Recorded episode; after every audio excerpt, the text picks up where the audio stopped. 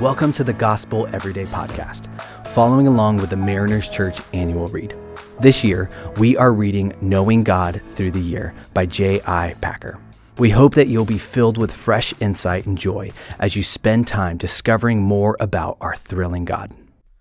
Hello again, this is Andrew, the youth director here at our Huntington Beach location, and I'm so excited to get to go through another devotion with you on this day. As many of you know, we're going through the book Knowing God Through the Year by J I. Packer, and the title for today's devotion is A Life of Ease. And today I want to share a devotional thought inspired by the book of Job, chapter thirteen, verse fifteen, and it says this, "Though he slay me, yet will I hope in him." This verse to me encapsulates the unwavering faith and trust that Job had in God, even in the face of the immense suffering and loss that he experienced. It challenges us to consider our own reactions to trouble and what we hope our response to trouble might become. So I want you to imagine a beautiful garden, meticulously designed and tended by a skilled gardener. And within this garden, there are flowers of various colors and flowers of various sizes, but there's also thorns, weeds, and challenges. Now, the gardener's goal is not solely to create a trouble-free environment, but rather to cultivate an environment that brings out the true, true beauty and potential of each one of these plants. Now, in the same way, God, the master gardener of our lives, does not promise us a life of ease, but seeks to shape us into something more beautiful through the challenges that we face on a daily basis.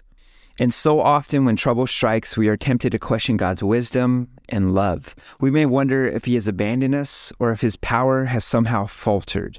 However, our understanding of God's intention is crucial to maintaining faith in those difficult times.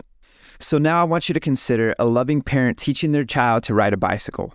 Now, at first, the parent holds on to the bike, providing stability and guidance for the child. But eventually the time comes for the child to learn to balance and pedal on their own.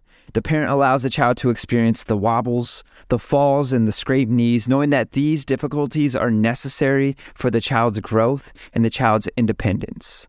Similarly, God allows us to face trials not because he delights in our pain, but because he knows that it is through these experiences that our faith is strengthened and we grow closer to him. Now, I want to go through three points to remember when we're going through a similar situation. And the first one is recognizing God's wisdom. God's wisdom is constantly at work, both in creation and in our lives. Every aspect of his creation displays his wisdom, but often we fail to see it. We must seek to understand his intentions and his purposes of everything that we go through. Number two, God's love in troubles.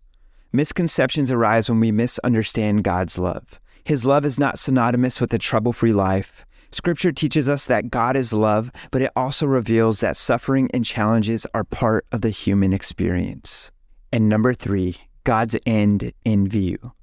See, God's purpose for our lives extends beyond mere comfort and ease. He desires to shape us into the image of his Son, Jesus Christ.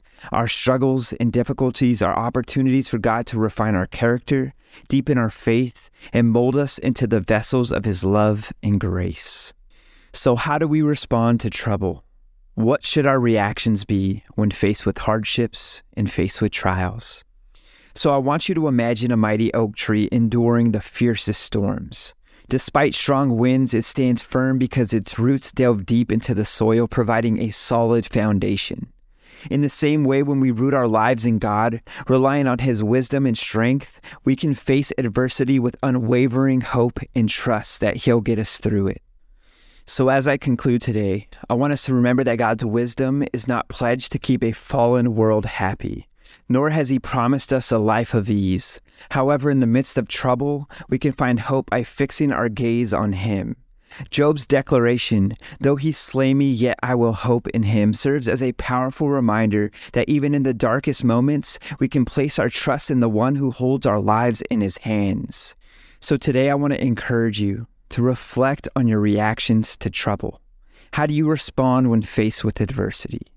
I want you to jot down these thoughts, and I want you to invite God into those moments when you face trials and tribulations of many kinds. Thank you for joining me. Let us pray. Father God, I thank you for every person that is listening to this podcast. I pray that you remind them that in the midst of their struggles, in the midst of their troubles, that you are an ever-present sense of peace and comfort, God, that you are walking with them through this storm, God. And even though you slay us, we still have our hope in you. We pray that that hope remains elevating in our walk and maturity as we live out our lives that you've called us to.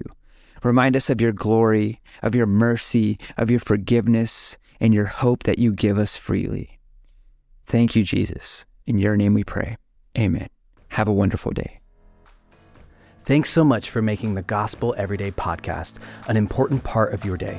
Hit that subscribe button if you haven't yet, and we'd love it if you could take a few moments to rate and review the podcast. Tune in tomorrow for brand new content. If you'd like more information about Mariners Church, download the Mariners app at your favorite app store or visit mariners church dot org.